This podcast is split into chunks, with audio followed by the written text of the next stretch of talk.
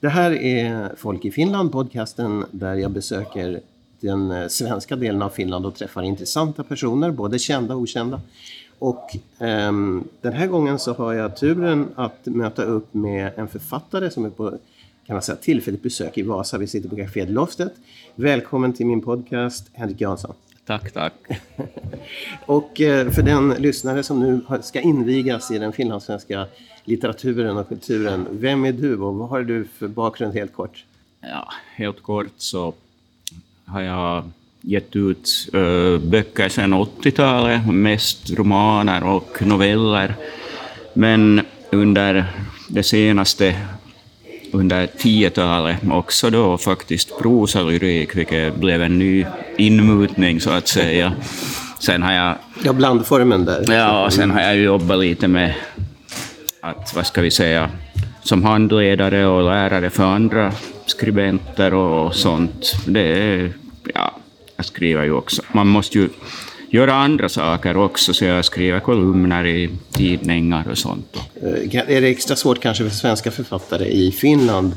Det är även svårt för svenska författare i Sverige att, att leva på det.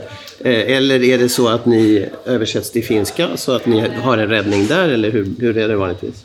Översättningarna till finska kommer om de kommer. Att mm, jag, jag tänker mig nog så här, och det har jag vant mig med från början, då helt enkelt att jag skriver på svenska i Finland, mm. och det finns den bas för det som det finns, helt enkelt. Mm. Och resten som händer för utöver det är ett bonus. Ja. Men, men jag, jag måste uh, se om mitt hus då så att jag uh, gör också andra saker jag har, inga andra, jag har inte haft någon annan månadslön på hundra år, mm. men, men jag har liksom olika små bitar som hjälper mig att, att tjäna tillräckligt mycket pengar helt enkelt. Ja, för om man ska skapa så det kräver ju också tid. Man kan inte bara skapa på löpande band, eller hur?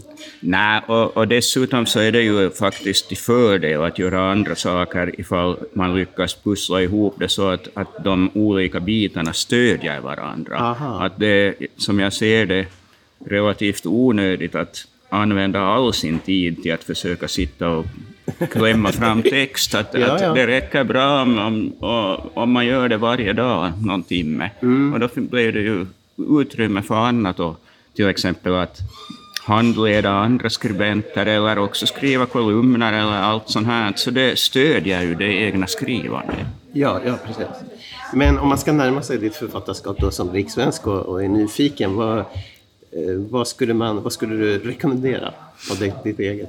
Ja, vad svarar man på det? Det, det, är väl bäst att, att rekommendera sånt som är nytt då i så fall. Mm. Och då talar vi kanske om prosalyrisk utgivning som har kommit först på 10-talet och där mm. jag har gett ut tre, tre böcker, Brev till min ko, och där jag står i det strömmande och nu då, jag kan inte skriva om någonting som inte är sant. Och de här böckerna är ju sådana som, som säkert fungerar bra i Sverige mm. också. Mm. Det här med prosa-lyriken, hur, hur växte den fram för dig? Ja, den... På sätt och vis så har det ju varit en befrielse för mig att emellanåt kunna arbeta också i det formatet, därför att det är sådana texter som jag äh, på ett sätt är ju, om man talar om en uh, uppsamlingsplats för mm. allehanda grejer, alltså minnen, känslor, små ögonblicksbilder eller anekdoter eller reflektioner. Allt kan, allt kan jag slänga in där och då blir det såna här långa associationsströmmar. Mm. Och att skriva på det sättet, det är ju fantastiskt skönt.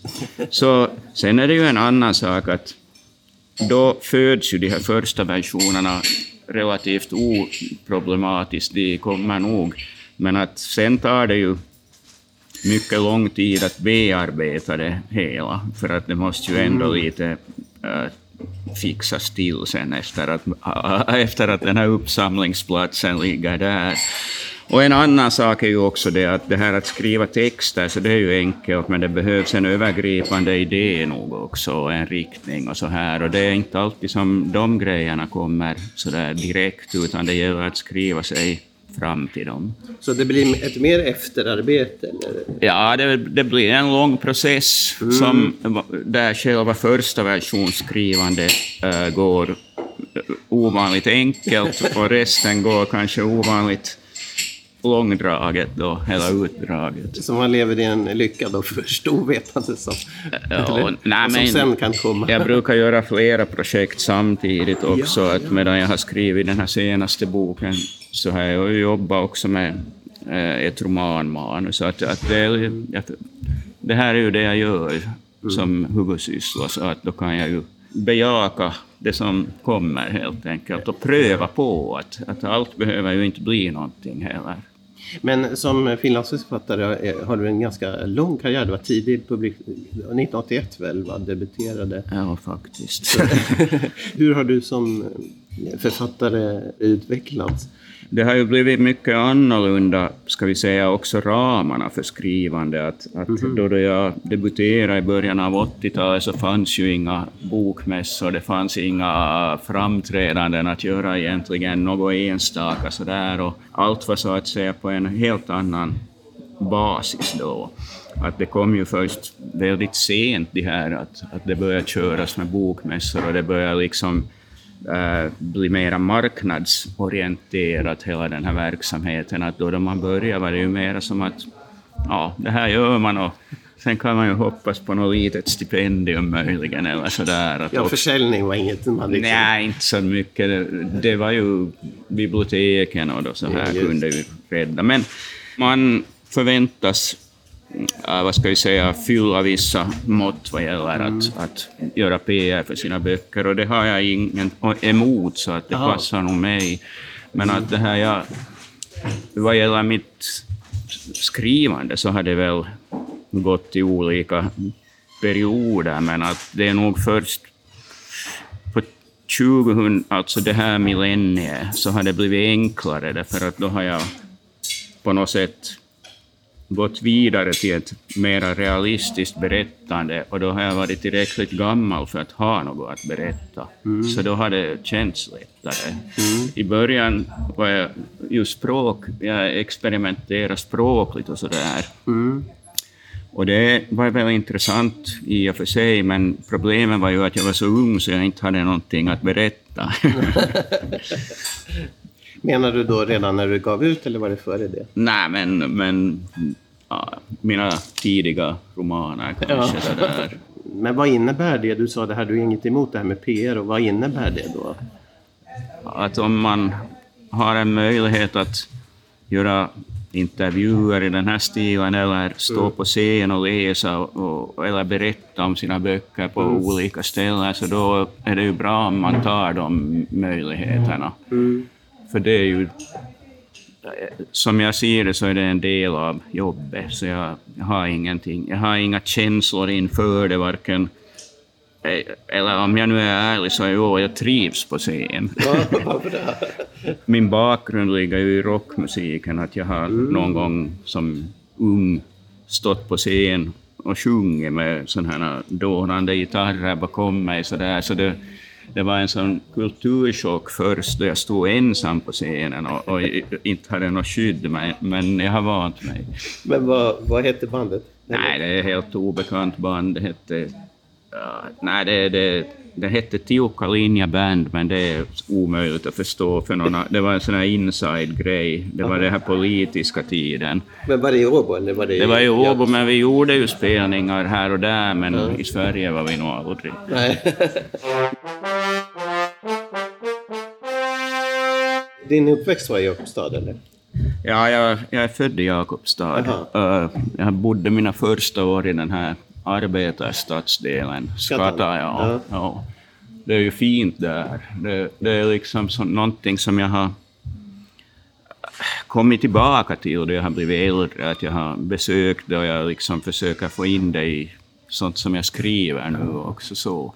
Men uh, vi flyttade ju, familjen flyttade till Åbo när jag var ganska liten. Och så. Okay. Sen har jag jobbat i Vasa, på Vasabladet någon gång i tiderna för mycket länge sedan också. Men jag har som nog ganska klara österbottniska anknytningar och mm. rötter och så, men jag bor i Åbo. Din bok då som du, ja du kan ju säga titeln igen, alltså med realismen. Och... Ja, uh, jag kan inte skriva om någonting som inte är sant. Det var det, just det. Um, ämnet har varit intressant uh, kring det här med Knausgård, liksom det här att hitta på, att gå till realism. Och jag menar Knausgård har ju ett projekt där han gjorde det. Jo, jag tycker att han har gjort det bra, men, mm. men hans uh, poängen med hans stora, till exempel Min kamp-serie, så är ju det att det är helt entydigt romaner, därför att det mm. finns en, en ganska skickligt genomförd dramaturgi och det finns ett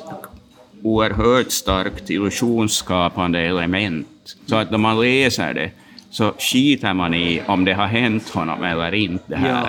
Men hur är det, vad är din eh, diskussion eller din tanke då med den här boken? Jag baserar mig ganska mycket på mitt eget liv så här då jag skriver prosalyrik, men då fungerar det så att, att vad heter det, det finns en bas i det och så händer det saker då jag skriver och då förs det vidare och så. Men jag, det är ju inte så oerhört viktigt heller vad som är vad i det här fallet. Mm. Hur mycket, vad, är, vad är det egna livet, vad är någonting påhittat? Därför att så, när man publicerar det i en bok så då är det ju fiktion. Men finns det böcker som kan vara helt dokumentära, där är inte den där illusionen egentligen? Men det kan det ju finnas, det finns ju det, men, men jag skriver ju inte sådana böcker. Nej, nej. Att, att jag, jag använder verklighet och så att säga transformera den till något, förhoppningsvis något mera. Då. Och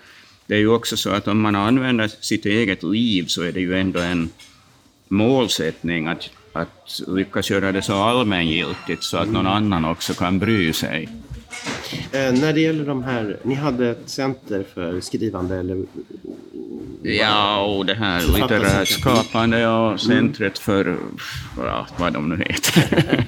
Men var det, var det knutet till universitetet? Eller var det ja, alltså centret för livslångt lärande har en uh, ja, anknytning till Åbo Akademi. Och ja, där jobbar vi helt enkelt totalt oakademiskt, men vi jobbar mera helt enkelt för att hjälpa ge stöd för skribenter att, att höja sitt eh, skrivande till någon form av professionell nivå. Det var idén sådär, att det var, hade inga akademiska baktankar. Det att man har gått den, så det gör ju inte att man automatiskt kommer att skriva böcker, men det att man har gått den hjälper nog till om man, om man, vill, om man vill skriva böcker senare. Och det är ju många som har, väldigt många där som har gått gick under de där åren, som har debuterat och gett ut flera böcker. Så att, mm. jag tycker att det var, det var nog en viktig period. Sen var det kanske bra att det blev kanske, kanske 20 år räcker. Ja, för sen upphörde det. Ja, sen upphörde det, men det finns ju annat då som ploppar upp sådär mm. äh, när det här inte finns. Så det, det är okej. Okay. Hur, hur, finns det några hållpunkter eller, eller grundtankar när man ska vägleda andra att skriva? Hur, hur utvecklade ni det? För det kan ju också ja. vara beroende på vem det är förstås. Som, som ja, den, den här personliga handledningen är, är ju alltid kanske det viktigaste ändå. Så där, mm. att då, då jobbar man ju med, med den här skribentens texter och då, då kan man ju så att säga helt enkelt försöka stödja de här texterna så att de, de växer lite. Och samtidigt är det ju en psykologisk process därför att äh, allt, det fungerar ju inte alltid kemin mellan handledare och skribent, att det måste ju också finnas där. Och, och, för att man ska kunna stödja någon så måste den här personen lita på, på en, och för att personen ska lita på en så måste man ha förtjänat det måste man då först och främst inse, är det, kan vi vara ett par i den här relationen av stödjande? Eller, eller kan man till och med bygga upp det om det känns fel? Jag tror man... att man kan, för det mesta kan man nog bygga upp det. Mm. För mig så har det alltid varit så att det har gått att på något sätt bygga upp i alla fall, och så jag säger ingenting för andra. När man har en sån relation, då kan man, behöver man vara mindre vaksam på hur man uttrycker sig och hur man, om man går lite över gränsen och ger för mycket, för lite. Blir det liksom av sig självt då mer när man har hittat varandra? Om man känner varandra bra så kan man ju säga mera än, än om man inte känner varandra bra. Ja. Så är det ju i alla relationer. Hur påverkades du som författare av att undervisa? Det var hälsosamt för mig, därför att eh, i, i, det här, i de här sammanhangen så tvingades jag i ord formulera sådana principer som jag ser som viktiga i mitt eget skrivande och i mitt, min egen verksamhet som författare, så att jag till och med förstod själv lite bättre vad jag höll på med i och med att jag diskuterade med mina adepter. Men vad kan det vara för typ av principer som det gäller då? Är det väldigt djupa grejer eller övergripande? Eller? Ja, det kan ju vara vad som helst. Det kan, ju- det kan helt enkelt vara enkla saker som, som hur man får en berättelse att flyta fram eller så här, men så kan det också vara hur man förhåller sig till, till den yttre världen då man skriver, hur tar man in det, eller hur man förhåller sig till förlag eller allting. Jaha, det kan ju vara så. vad som helst. så Ja, här.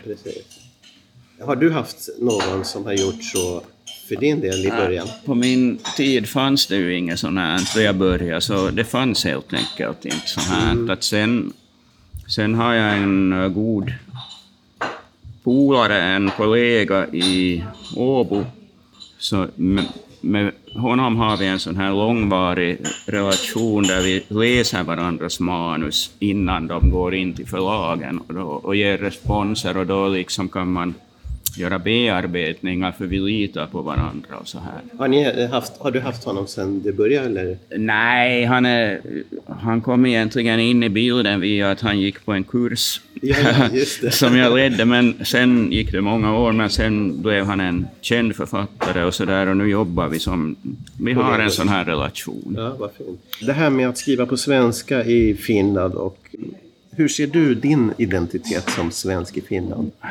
Nu är jag ju en del av den finlandssvenska kulturen, det, det, det är ju omöjligt att förneka, så att säga jag är uppvuxen så, och jag arbetar själv som kulturarbetare här på svenska och så vidare. Att min hustru är finskspråkig, så jag har ju en vidgning då i, i och med det, men att, att det är klart att jag ser mig som en del av den finlandssvenska kulturen. Och det är också ska vi säga att nu då vi dessutom talar om prosa, lyrik eller dikt och så här som den här nu senaste, ja, som jag har gett ut en del på senare år, så där får man ju ibland frågan att, att, den här, att skriva dikt på svenska i Finland, att hur smalt är det egentligen och så här. Ja. Men då kan man faktiskt säga att att det är ganska bra med, med den saken, att den finlandssvenska diktavdelningen mår väldigt bra. Det finns så att säga ett sammanhang och en gemenskap, och det finns rörelsefrihet. Och det finns möjligheter att göra saker så här att, att jag, jag upplever det som att då jag har gett ut de här mina prosalyriska böcker så har jag blivit mottagen i ett sammanhang som jag inte kanske tidigare på samma sätt var i och som jag har gett ut böcker i alla dessa år.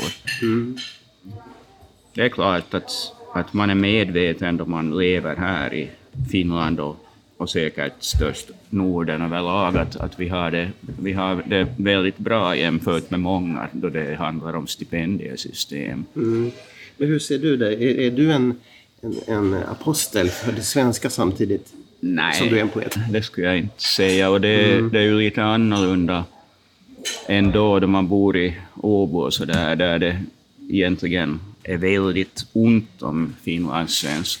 Så här att det finns Åbo Svenska Teater och så finns det Åbo Akademi, men där är de ju unga och så där. Att det är som inte, man kan inte prata svenska i Åbo, då man Mm. rör sig på olika ställen, vilket man ju faktiskt kan här i Vasa Ja. än, ännu. Ja. Och, och städerna kring Jakobstad. Ja, ja, att det är som en annan sak, att det är klart att jag är färgad av, av det här. Att, att Mm. också, om jag skriver romaner så använder jag finska, vissa uttryck ibland, så där om det passar in i, åtminstone i repliker och så. Att, Mm.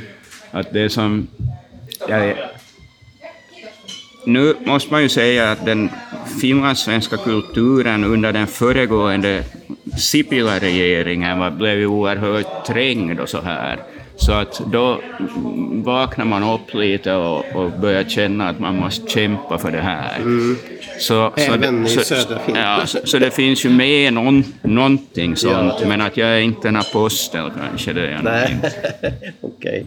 Sist, slutligen, eh, vad är dina stora förebilder, eller någon, när det gäller eh, skrivande, författande och sådant? Är det någon som du har genom åren haft som Ja. särskilt vurm för?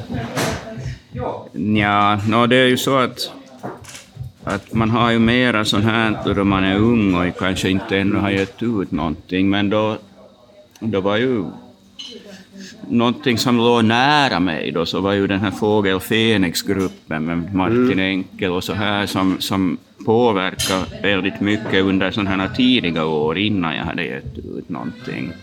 Sen kan jag ju ha favoritförfattare och så här som jag gärna läser och gärna läser allt av och Claes Östergren är en sån. Tack så mycket Henrik Jansson. Jättespännande att få en inblick i ditt skapande och allting. Tack, tack.